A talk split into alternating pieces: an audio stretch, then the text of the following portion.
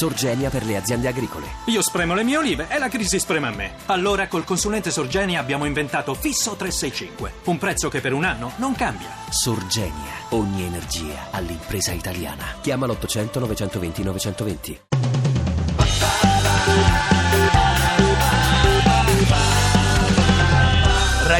radio2pod.rai.it A un giorno da pecora, Francesca Fornario è lieta di presentare Andrea Romano. Fu deputato di scelta civica che oggi è passato al PD.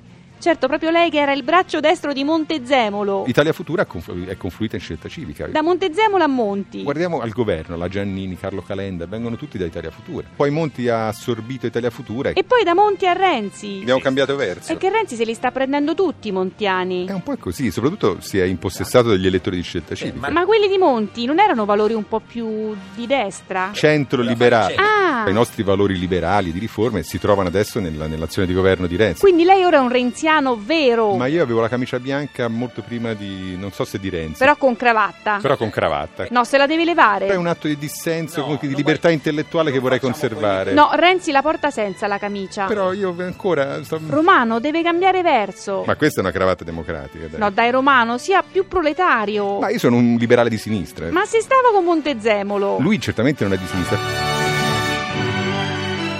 Ti piace Radio 2? Seguici su Twitter e Facebook.